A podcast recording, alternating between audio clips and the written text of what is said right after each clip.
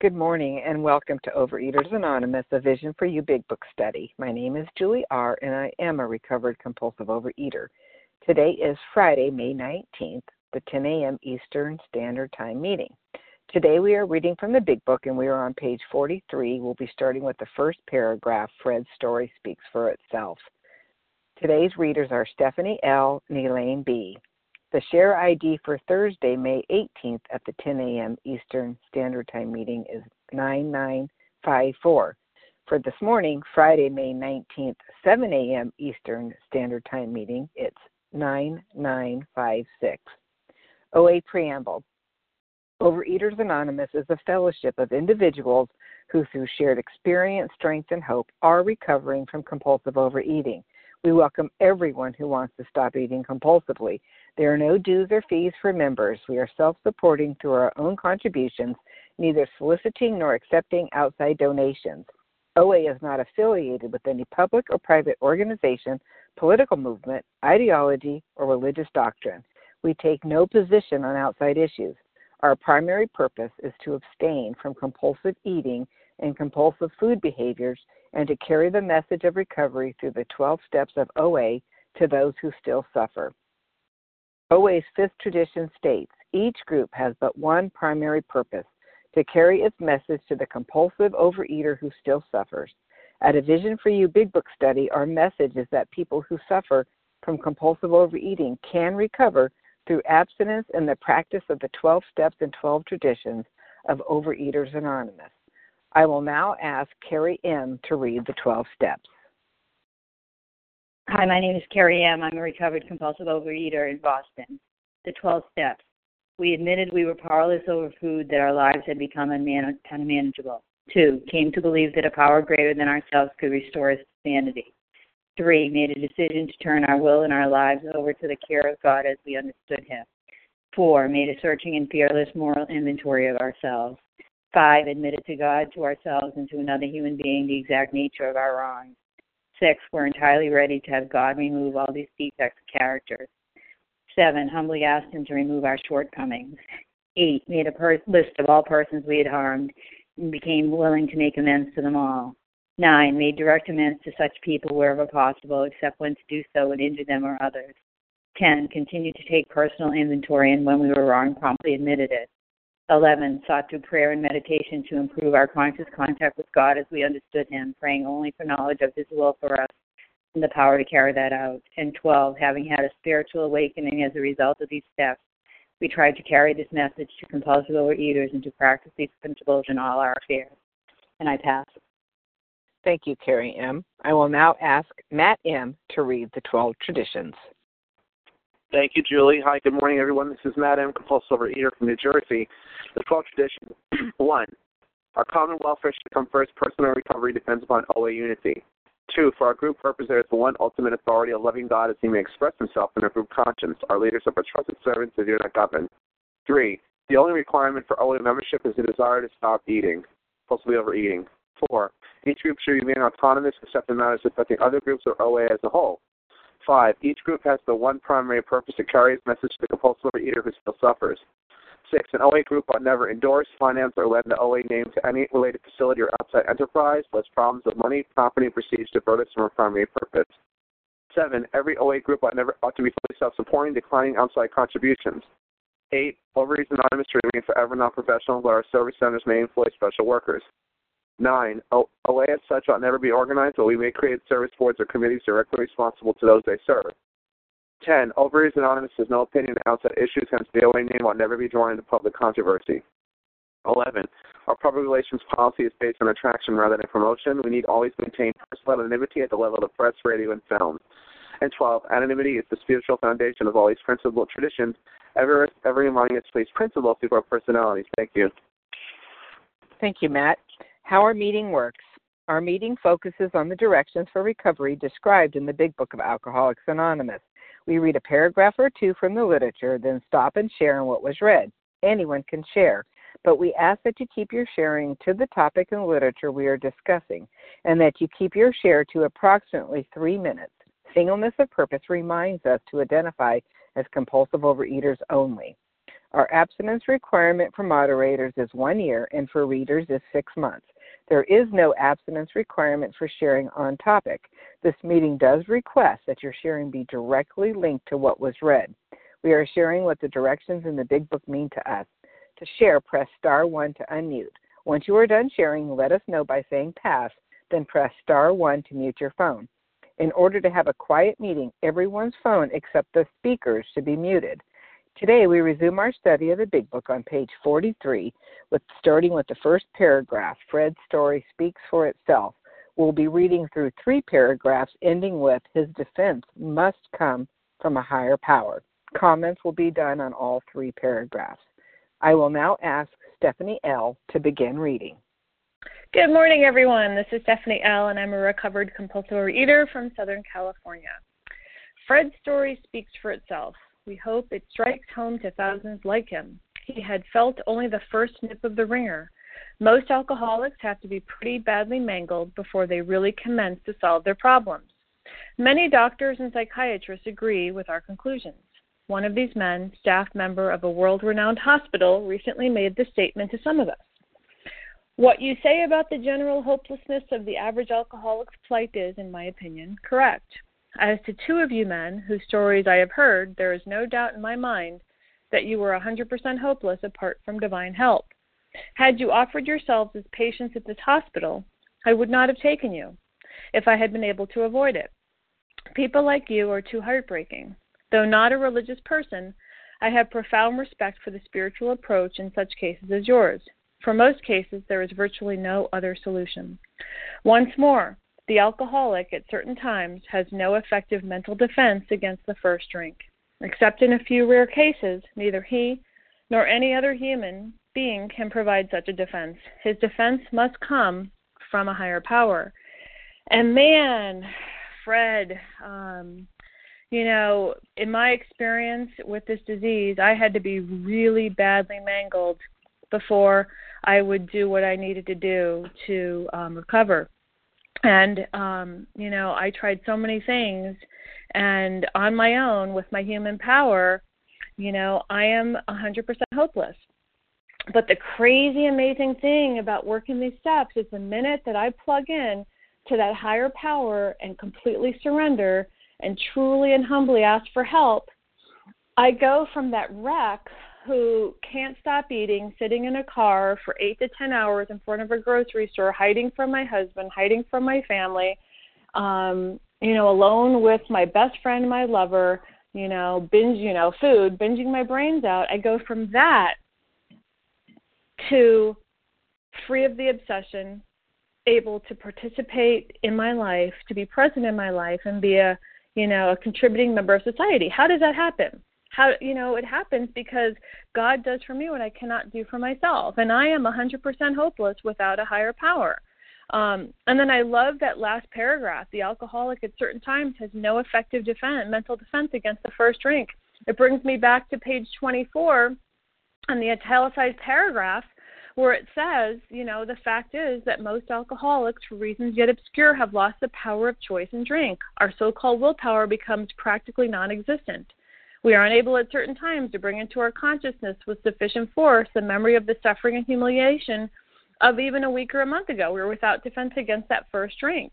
You know, um, when things are, when Bill puts things multiple times in this book, you know, he's telling me I need to stop and pay attention because I am I am without defense against that first bite, whether I've been abstinent 3 years or 10 years or 20 years. I still have this disease. I am never cured. I'm recovered, but I am still without defense and once I take that first bite, it's it's all over. Um, and by the grace of my higher power, that's not where I am today. I am full of hope, and it's all because of um, you know, plugging into that power greater than me. So with that, I'm going to pass, and thanks for letting me share. Thank you, Stephanie L. Who would like to share on these three paragraphs that were read on page 43? Ginger C. Ginger Stephanie C. N. Stephanie N. Kathleen O. Kathleen O. All right, we'll start with those. Ginger C, followed by Stephanie N.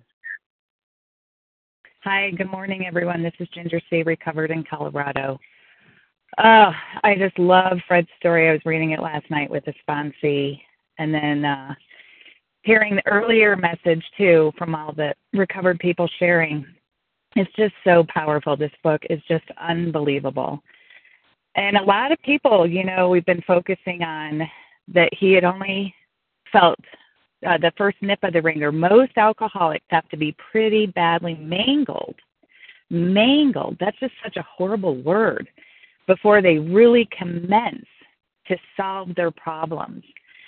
And I've just been really um, thinking about this because I recently am in another program because I love the effect of more. And, you know, I'm not really mangled though and I'm still willing though to do this work because I believe and I know this book works. So that's what I'm just really thinking about this morning is is today's pain enough pain for you? You know, do you really have to take the elevator to the bottom? Because I'm telling you, I took the food to the bottom.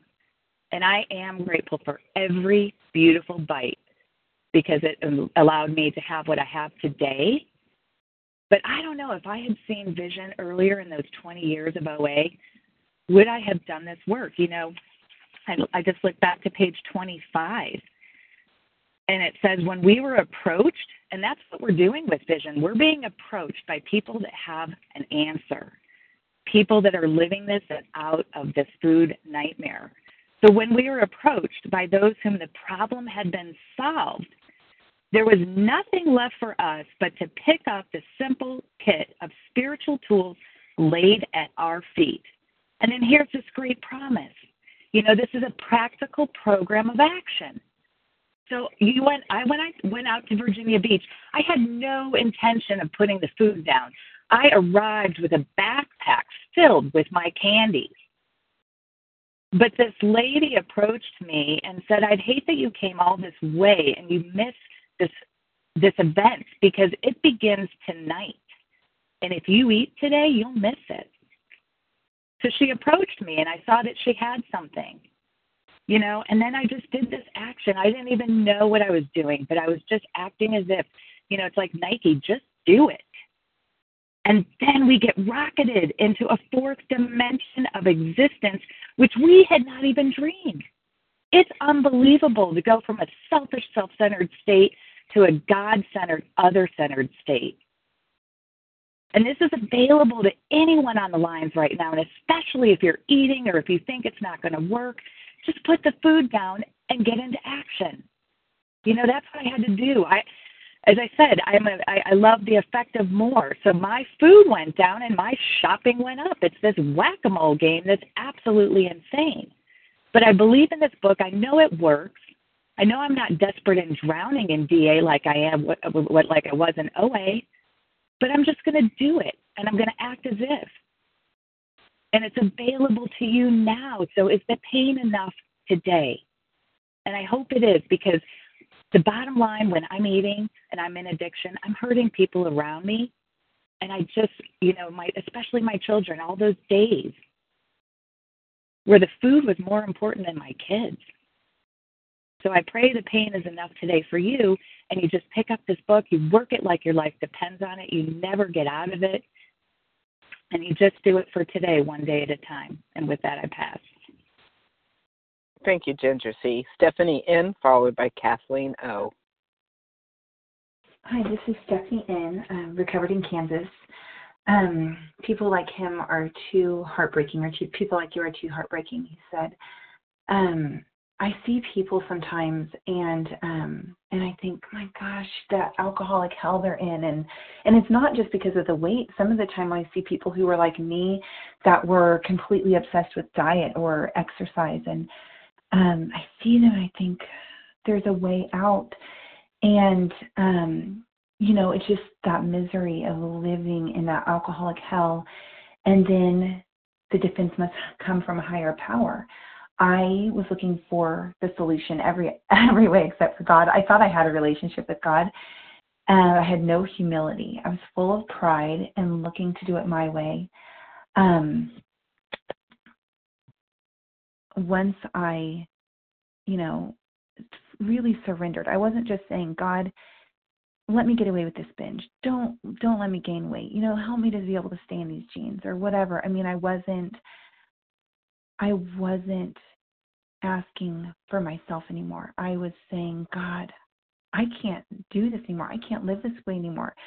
And I I was really finished. And um and I don't know what happened. I can't explain it. But um I'm wearing clothes that I couldn't wear when I was working out 3 hours a day and and I don't feel hungry and uh and I'm not working out like a crazy person anymore. So what is that? You know, it's a miracle. It's a miracle. God, you know, God came in and you know, he he answered those those selfish prayers, but he also took away the mental obsession and and um took away the mental obsession and he brought me closer into this relationship. The relationship with my higher power is really the best part. I get up the first thing I do in the morning, I'm on my knees. The last thing I do before bed, I'm on my knees during the day. If I'm having that really like, oh, I'm starving feeling and I know I shouldn't be hungry, I go in and meditate and it's gone. It's just gone. And I, I can't explain that either. All I know is that the defense has to come from a higher power. And I'm just so grateful for this program. And with that, I pass. Thank you. Thank you, Stephanie N. Kathleen O., you're next. Good morning. Thank you. This is Kathleen O., recovered in California. And most alcoholics have to be pretty badly mangled before they really commence to solve their problems. Mangled. I was certainly damaged goods. I was desperate and I was doomed. I was mentally and physically tortured by the slow death of the food, um, and the pain only got worse. My life was unmanageable when I was controlling the food, and my life was unmanageable when I wasn't controlling the food. So clearly, the food was, was my thinking, which is what I've learned. The problem is my mind. And if it wasn't my mind and it was only the food, I wouldn't have been so miserable when I was able to control the food through dieting. You know, when I dieted, my mind was constantly thinking about what what I would eat when the diet would end. And I did a lot of Pain-Away, and Pain-Away work. Calories in, calories uh, know, there's even the plans where you can purchase the food where somebody figures everything out for you. You just have to eat what they give you. And for people who food is their only problem, that those programs work. I've seen it work for people. But for me, I would eat the week's allotment in a day um, you know, the food was a problem, but the bigger problem, as I've learned in the doctor's opinion, Bill's story, more about alcoholism, the bigger problem is my thinking. And I love that sentence once more. The alcoholic at certain times has no effective mental defense against the first drink. And I had hundreds of once mores. Not just certain times I had no mental defense, but the majority of times I had no mental defense, unless I could somehow muster up the willpower excuse me, a white knuckle diet. So once an alcoholic, always an alcoholic. You know, I had to I had to admit that food had me lit. I was hopeless. I couldn't enjoy the food when I controlled it, and I couldn't control it when I enjoyed it. So I had this hopeless state of mind and body, and it was something I could totally relate to. I was powerless. I couldn't stop once I started, and I was miserable. So what I needed was a spiritually guided mind. And, you know, today I no longer have to fight anyone or anything, including the food. And I'm amazed when I can sit across people, you know, at dinner or when I go out with people, um, and they're eating trigger foods, and I'm totally neutral. And I truly, truly don't want those foods. I mean, it amazes me every time it happens, or I walk through a store and I see things that, um, you know, I used to binge on, and I just, I don't even want them. And so I no longer have to, the best part is I no longer have to try to even control other people. I let God run the show, which frees me up to be useful and helpful to others. So there is a solution. It's believing in a power greater than myself and having a spiritual awakening as a result of working these steps. And I pass. Thank you. Thank you, Kathleen O. I'm going to sneak in real quick. This is Julie R., recovered compulsive overeater and you know most people have to be pretty mangled. I i was mangled um outwardly and inwardly. You know i i could not function without eating and sneaking and lying. And i mean i was t- sharing with another fellow, if somebody could see me eating out of the garbage, if somebody could see me eat the burnt food, the stale food, the boiling food, and it dripping on my shirt and the wrappers, they they would be shocked.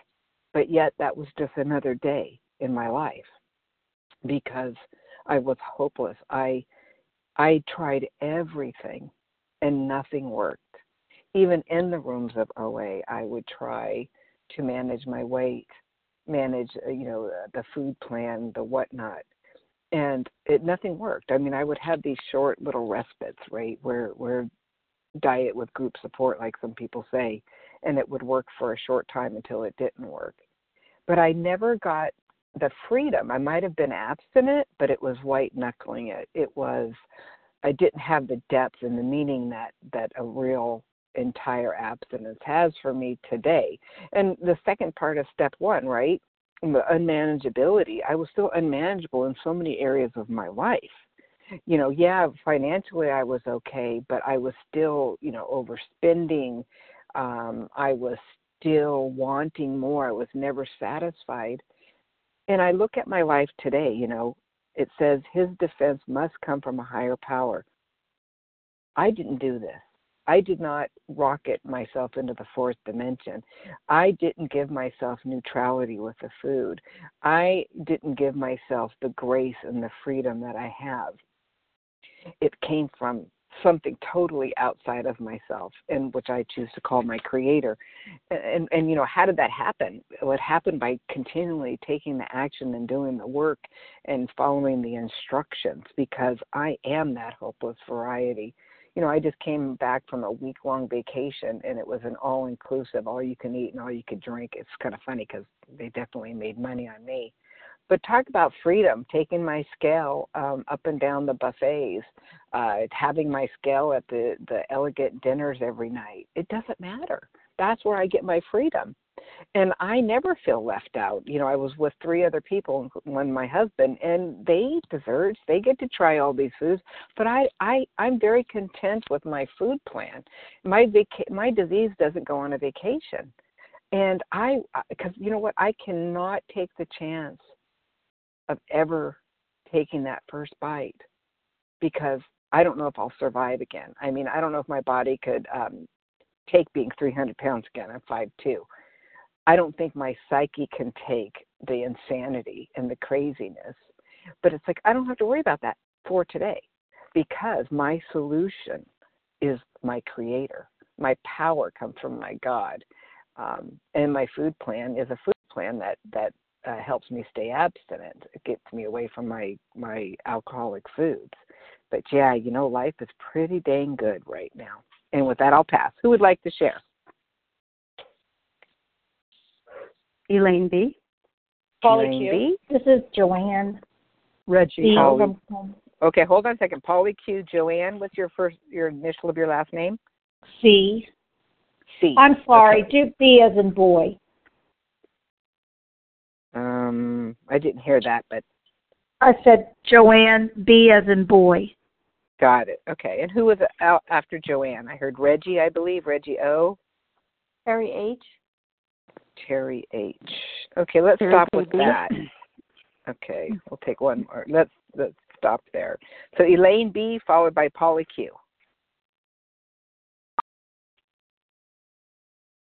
Thanks so much for your service, Julie. Yeah, thank you. Sorry. Um, yeah, Elaine B. recovered in Massachusetts. So grateful for this reading. Um, doing some step one work with with a sponsee now, and we're we're writing this book. And these are the last words on more about alcoholism. So we're spending a lot of time on step one. Why? Because it's vital. It's vital.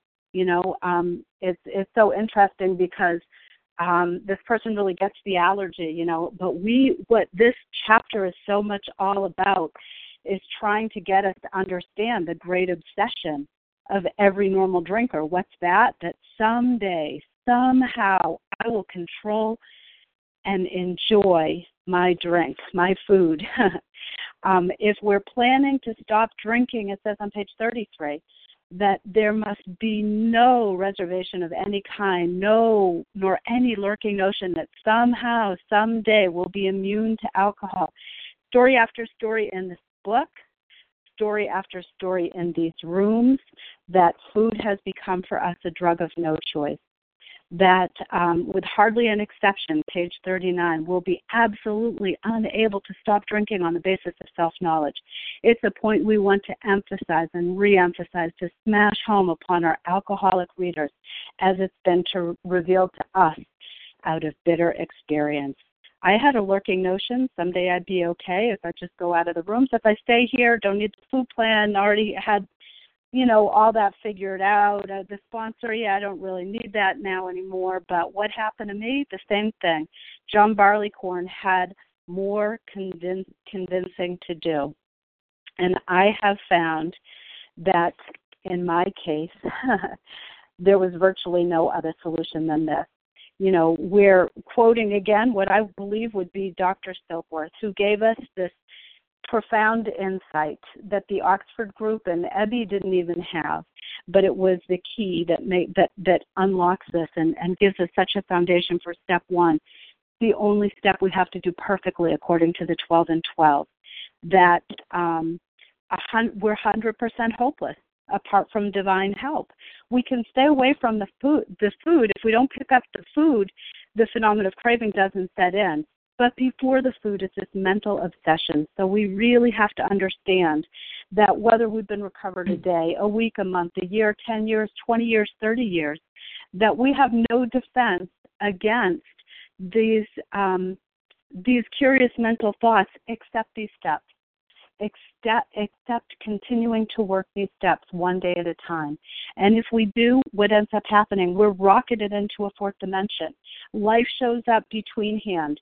What used to give us uh, ease and comfort in our day to day living gives us ease and comfort without food, but with, with our Creator.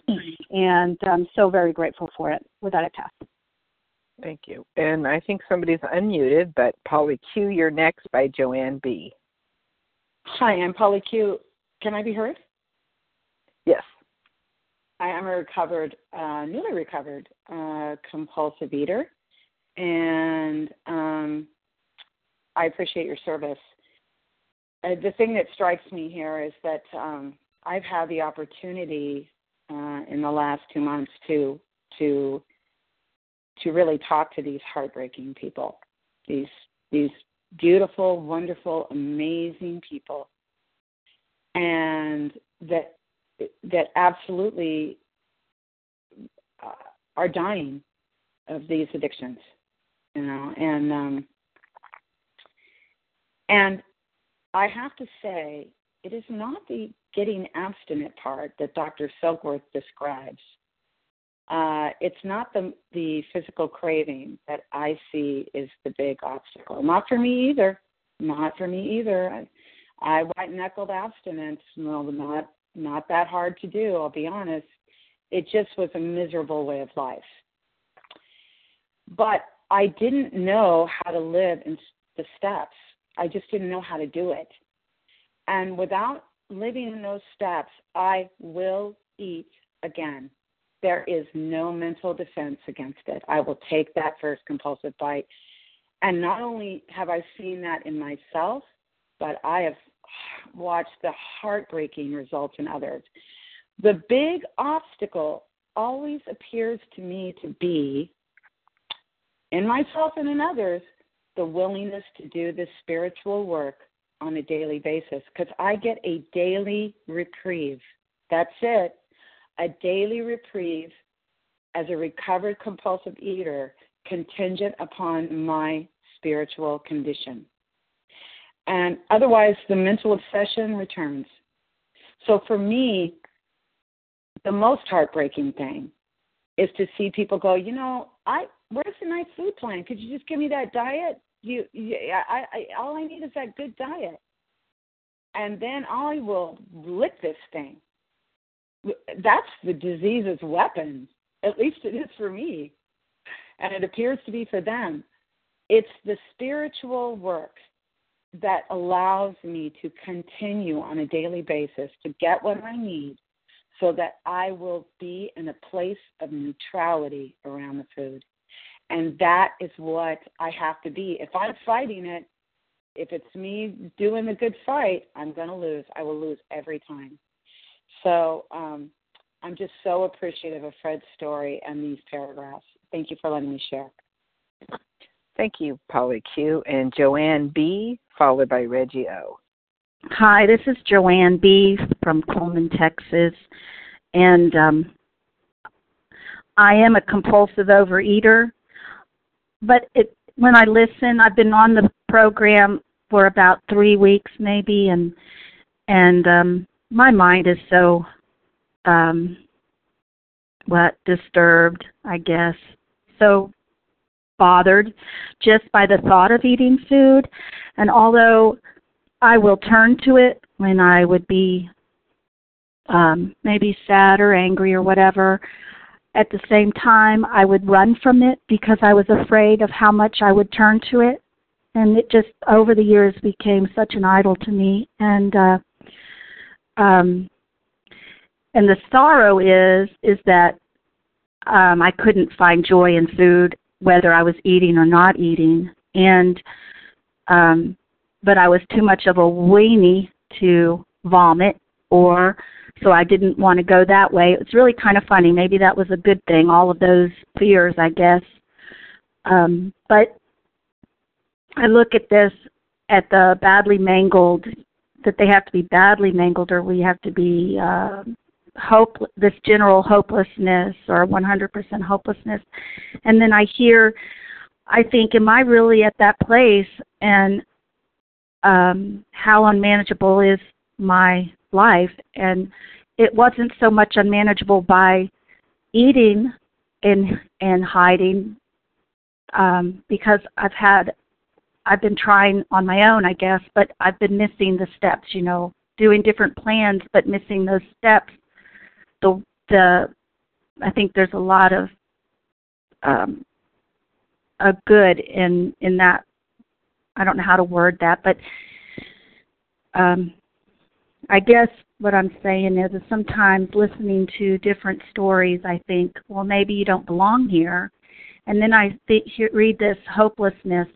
My hopelessness and my man- unmanageability was I I would sleep because I would be so depressed about how I felt about myself or about eating or that's pretty unmanageable and I and I keep thinking I don't have to hit the very very bottom physically to come and get help for for the whole person, my whole person. And I just want to thank everyone who shares and um, who the love that you all show um, and thank you for all of your service just really appreciate everything that that vision is doing in to help others. And with that, I'll pass. Thank you, Joanne B. Reggie O, followed by Terry H. Hi, good morning, Julie. Thank you for your service and everybody on the line this morning. This is Reggie O and the uh, Los Angeles area. And I, well, I just this morning I was just listening to everybody, and yesterday it's just I so appreciate the the shares and the wisdom and people who share what I've, I heard many, many years ago experience strength and hope. And, um, you know, and I also so appreciate Vision for You. And, and what I'm reminded of this morning is coming to terms with and learning that distinction between the uh, physical allergy and the mental obsession. And the, because both of these both of these uh, men that the that are talked about here, um, Jim to Jim to begin with, and Fred, they were not uh, they were not reacting to the physical allergy because they both had put uh, alcohol down for a while, and then you know, but that that blank spot um, what was it? Did I go back to Jim? Suddenly the thought crossed my mind. You know, suddenly the thought crossed my mind, seemingly out of nowhere, except you know we're he we're we're told that he actually it wasn't really out of nowhere. It seemed that way, but earlier that morning he had had a resentment. Um, uh, he had had some words with the boss and uh, and he had failed. It talked about later on to enlarge his spiritual life. So he wasn't drinking. He wasn't like acting from the the craving that comes from the allergy, but from the mental obsession. In the same way with um, same way with Fred, he had stopped drinking for a while. He thought he knew himself. Great great self knowledge, successful man, seemingly in most every areas. And as I crossed the threshold of the dining room, the thought came to mind that it would be nice to have a couple of cocktails. No defense. They both had this thought, and there was no defense to keep them from putting whiskey in the milk and picking up a couple of cocktails. And that's, you know, that is the biggest piece of it. I've, I've never been one that could really do white knuckling abstinence, so that that didn't work for me. But, uh, you know, the being badly mangled, I can certainly relate to that. And I, I think sometimes some of my worst mangling came after you know being in program and actually being recovered. The compulsion had been lifted many years ago. And i eventually went back out. And the years in between then you know and coming and going and getting abstinent losing my abstinent coming to program staying away from program it was amazing the uh the losses and you know using that word mangling that occurred for me over those years. No effective mental defense uh his defense must come from a higher power. And you know the the higher the higher power i mean that just is it it's so so very clear and so very simple but it's it's it's work. It, you know it's effort. It's doing the steps. It is you know the first step is putting the food down uh learning knowing acknowledging, being honest about our alcoholic foods and behaviors, putting them down so the so our minds can be cleared to then do the spiritual work, which is the rest of the steps, and develop that relationship with a higher power and spiritual principles, as we talked about yesterday, that that are uh, a defense against anything and the first drink. And uh, I'll pass. Thank you. Thank you, Reggie O. Terry H. followed by Sherry KB. Hi, everyone. My name is Terry H. from North Carolina. Grateful, recovered, compulsive overeater. Um, I was pretty mangled in my disease. My sponsor uh, shares with me that uh, being smashed up against the wall. Um, I was smashed up against the wall many, many times. Um, I was 100% hopeless apart from divine help. Um, in my disease, most definitely. There was nothing I could do to stop compulsive eating, binging, and purging, um, and restricting. My self will, my self knowledge was insufficient. Um, just like Jim and Fred, um, help from people and places and, and things were not sufficient. Um, I was powerless, most definitely. I had a physical allergy to certain binge foods. I put those binge foods down. That allergy went away and I worked the steps to work on my obsession of the mind. And, um, you know, working through those steps and practicing rigorous honesty throughout the whole process, I had a spiritual experience. You know, I surrendered my life and my will over to a power greater than myself. Um, and that was an amazing experience. You know, I work each day to surrender my will. Um, I did not have a mental defense against my disease. I alone. It whipped me, it slammed me up against the wall every time I even tried. And now, you know, in my recovery as a recovered woman, you know, I do have a mental defense. I do have an effective spiritual defense. It's my higher power. And each day, you know, when I surrender that peace over and trust, you know, I, I see I see the rewards and the peace and, and I feel the peace and the freedom. Yesterday I, I did have a little struggle yesterday. Um, I trained for triathlons and I keep getting cramps in my my calves and my feet. It's been happening for a couple of weeks now and I um, reached out to a recovered person for some suggestions and my nutritionist and I um, didn't like the um, suggestions my nutritionist uh, gave me and um, you know, I struggle with that. I played tug of war with that yesterday for a while. And then, you know, my higher power said, you know, you need to surrender.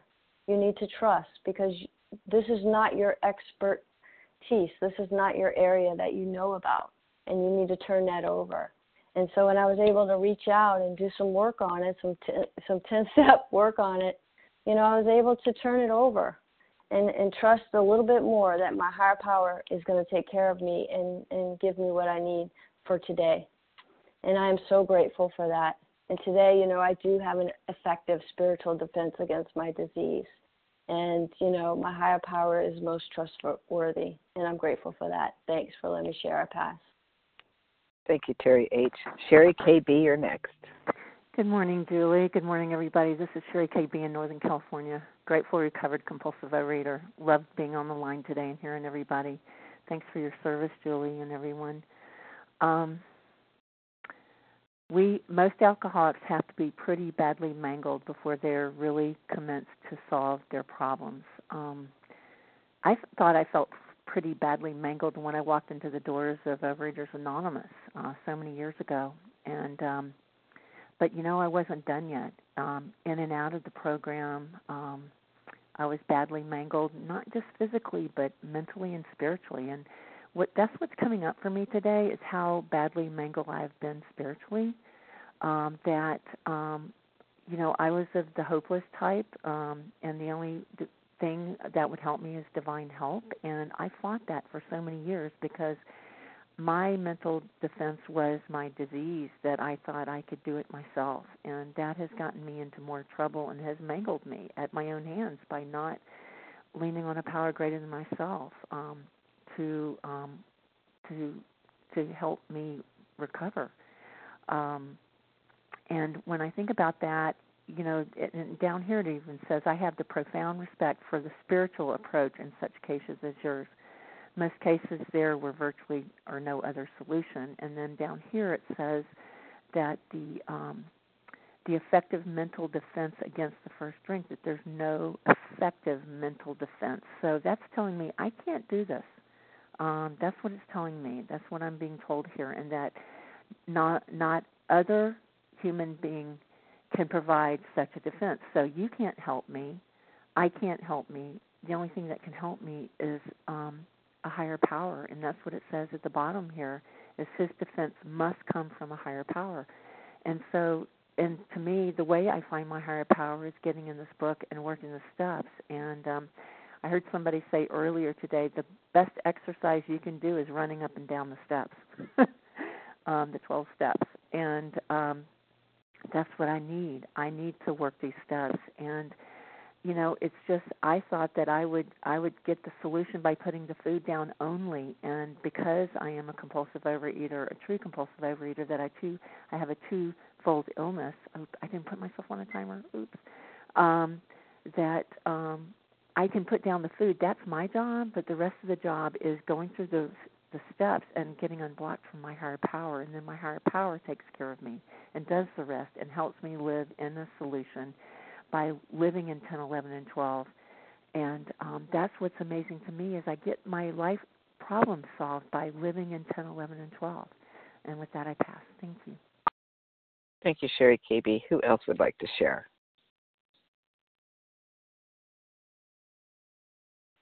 Hello? Wendy M. Carlisa Wendy C. Wendy M. Carlisa C. Jenny H. Okay. All right. That'll probably take us to the end. Okay. Wendy M. Go ahead. Followed by Carlisa C. Yes, good morning. Wendy M. Recovered in Colorado.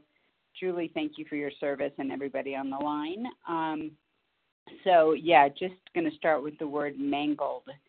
Um, and I looked it up mutilated, twisted, or disfigured by battering, hacking, cutting, or tearing. I'm like, wow, yes. Wow, that's heavy duty language. This is not a, you know, um, a mild problem that I have. Mutilated, twisted, disfigured. Whew. And like someone just said, it's not just my body that was mangled, it's also my mind. And it's actually especially my mind. Um, you know, it's kind of like an inventory here. Wow, that's really powerful language. Um, and for myself, 11 months ago, I had to be desperate. I had to be mangled um, to be willing to surrender to my sponsor, to God, to the program.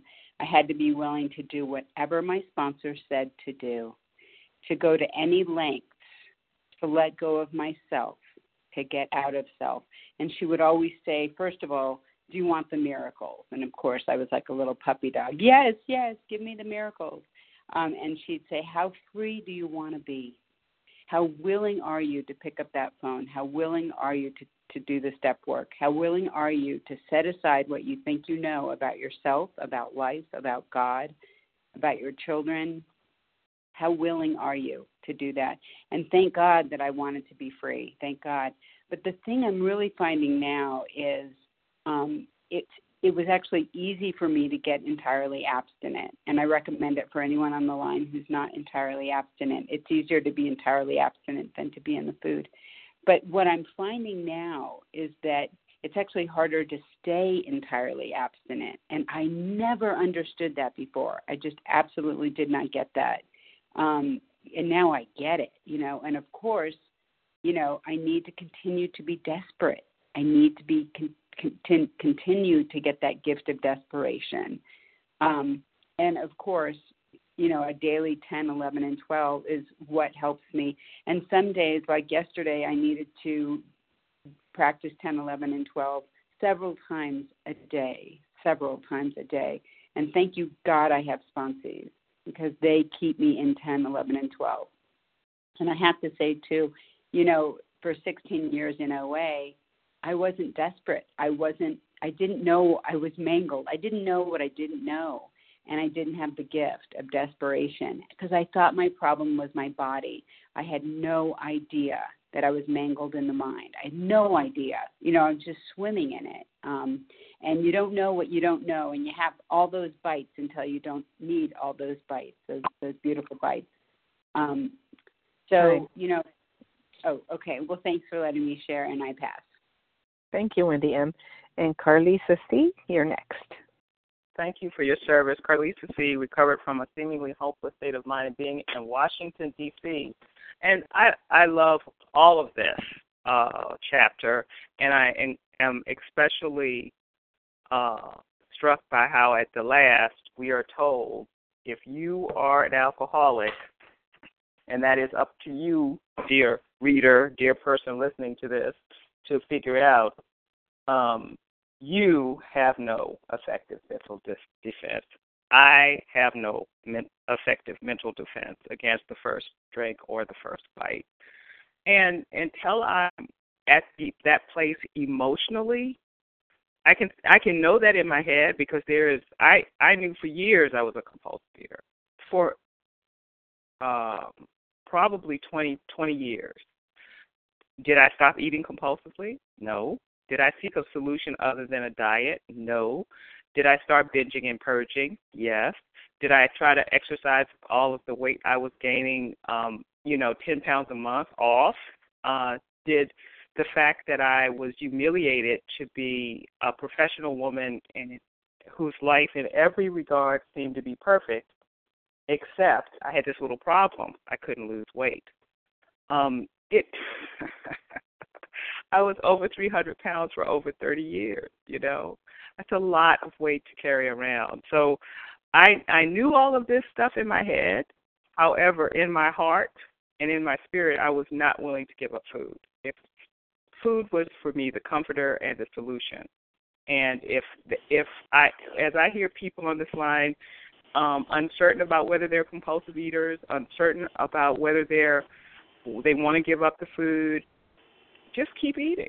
You know, because that's the only that's the it's up to us. It was up to me to come to the conclusion that I needed something other than food for my problem. And it wasn't until April 3rd of 2009, after almost being almost 50 years, till I got that message. And I don't mean I don't mean to ne- ever sound harsh for people. I am just saying I know how it is, and until we hit a bottom, a significant, you know, that place where we stop digging and realize I'm in a hole and I've dug it myself, it's not going to work. And for others, this, you know, if you don't, if you're not a compulsive eater, you don't need a spiritual solution. Diets do work for many, many people, um, and so I am happy to know that today I am a compulsive eater and that there is a solution and that is my higher power, my reliance on, on God. Thank you, and I'll pass. Thank you, Carlisa C. And I'm sorry we've run out of time, so um, uh, we'll have to share at the next meeting. I'd like to thank everyone who um, shared today, and we will now close with the reading from the Big Book on page 164, followed by the Serenity Prayer. And will Elaine B. please read A Vision for You? Our book is meant to be suggestive only. Thank you. Thanks for your service, Julie. This is Elaine B., grateful and recovered in Massachusetts. Our book is meant to be suggestive only. We realize we know only a little. God will constantly disclose more to you and to us. Ask Him in your morning meditation what you can do each day for the man who is still sick. The answers will come if your own house is in order. But obviously, you cannot transmit something you haven't got. See to it that your relationship with Him is right, and great events will come to pass for you and countless others. This is the great fact for us. Abandon yourself to God as you understand God. Admit your faults to Him and to your fellows. Clear away the wreckage of your past. Give freely of what you find and join us. We shall be with you in the fellowship of the Spirit, and you will surely meet some of us as you trudge the road of happy destiny. May God bless you and keep you until then.